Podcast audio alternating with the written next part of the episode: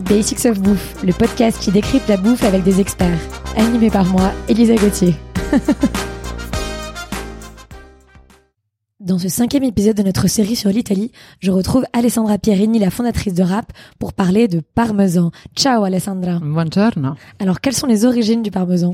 Alors, le parmesan est un fromage déjà de vache à pâte dure qui bénéficie aujourd'hui d'une AOP. Son origine remonte au XIIe siècle quand les moines cisterciens et bénédictins de la région de Parme et de Reggio d'Émilie qui est situé dans le nord de l'Italie, ont commencé à transformer le lait, qui avait été en grande abondance dans la région, et à le faire cuire dans des énormes chaudières et à produire un fromage à pâte granuleuse qui pouvait s'affiner très lentement et pendant longtemps dans des énormes meules qui pèsent jusqu'à 35-38 kilos. Alors, comment est-ce que c'est produit aujourd'hui le parmesan? Aujourd'hui, le parmesan, qui est le nom français admis par la communauté européenne depuis 2008 pour désigner uniquement le parmigiano reggiano, Mhm. est encore fabriqué euh, comme il y a 800 ans. Wow. Ce qui a changé, c'est juste l'ajout de lactosérum naturel et le mode de salage qui n'est plus sec, mais dans une solution avec de l'eau. Toute la production est suivie par un cahier de charges très strict. La zone de production est toute petite. Elle comprend les provinces de Parme, Reggio d'Émilie, Modène, Bologne et Mantoue. C'est une région euh, serrée entre les Apennins et les fleuves Pau et Rhénon et euh, couverte de larges plaines et surtout de jolies collines. Tout se passe dans cette zone, aussi bien l'élevage, la culture du fourrage, la fabrication, l'affinage et le conditionnement. Le parmesan est produit avec le lait de quatre races de vaches différentes, celle qu'on appelle la frisonne, ensuite la blanche de Modène, la rouge de Reggio d'Émilie et la brune italienne. Chacune aura un lait avec des caractéristiques bien différentes. Alors, comment choisir le bon affinage de parmesan? On ne peut pas commercialiser déjà le parmesan en dessous de 12 mois d'affinage. Quand il est jeune, jusqu'à 16-18 mois, il sera plutôt souple, moins soluble, il aura une consistance beurrée, une odeur de lait frais, de yaourt, de fruits, d'herbes fraîches. Le goût sera délicat mais présent, assez harmonieux et légèrement sucré. On l'utilisera dans les farces, en copeaux sur les salades, sur les carpaccio de viande, sur les pâtes au beurre, dans les desserts, dans les crèmes et dans les glaces. Quand par contre il arrive un affinage plutôt aux alentours de 24-28 mois, la pâte sera donc plus soluble, friable et granuleuse. Les arômes elles rappelleront plutôt le beurre marqué, la noix, la noisette, le bouillon de viande et les agrumes. Sa saveur est présente mais équilibrée entre le sucré et l'acidité. Il peut être légèrement piquant.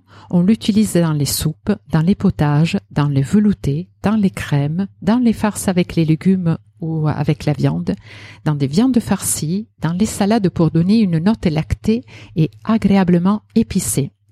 À 30-36 mois d'affinage, la consistance sera déjà plus friable, plus granuleuse et soluble. Il aura une odeur prononcée de croûte de fromage, de fruits secs, de cuir, de noix de muscade, de poivre. C'est le goût umami par excellence, un savant mélange de sucré, salé, acide et amer. Beaucoup de goût, de sapidité et moyennement piquant. C'est l'ingrédient des pâtes farcies typiques d'Émilie-Romagne comme les tortellini, mais il est excellent aussi pour être utilisé râpé dans toutes les farces et aussi dans les omelettes. Plus l'affinage est poussé, plus on le conseille de le consommer en dégustation avec un bon vin blanc ou alors un champagne, un whisky ou un armagnac. Il est conditionné sous vide et il se garde plusieurs mois au réfrigérateur. Une fois sorti de son emballage, il se conserve comme tout produit frais euh, au frigo, dans un film alimentaire ou euh, fermé dans une boîte en verre ou en plastique. Plus il est jeune, plus il contient de l'humidité et se conserve moins bien. Il aura tendance donc légèrement à moisir à la surface. Et s'il est plus affiné, et ce n'arrive euh, déjà à l'utiliser beaucoup plus régulièrement, à partir déjà de 24 mois, il se conserve beaucoup plus facilement. Alors les Français commandent souvent le pecorino et le parmesan. Quelles sont leurs différences? Souvent, on a tendance à, con- à confondre les deux fromages. On a vu que le parmesan est une typologie de fromage au lait de vache.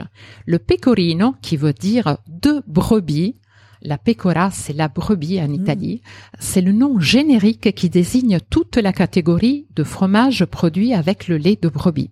Il est beaucoup moins affiné que le parmesan et les meules sont beaucoup plus petites. On le consomme à partir de 1, 2 mois, donc très frais, jusqu'à 12, 18 mois, donc donc beaucoup plus sec et qu'on peut plus facilement le râper. Il y en a énormément en Italie, surtout à partir de la Toscane en allant vers le sud et dans les îles. Donc, si on veut parler d'une typologie précise de pecorino, il faut connaître son nom ou au moins sa région d'origine. On parlera donc de pecorino romano, s'il est produit à Rome ou en Sardaigne, pecorino de Toscane, c'est produit donc en Toscane, Pecorino crotonese, c'est les produits en Calabre, Pecorino moliterno en Basilicate et ainsi de suite.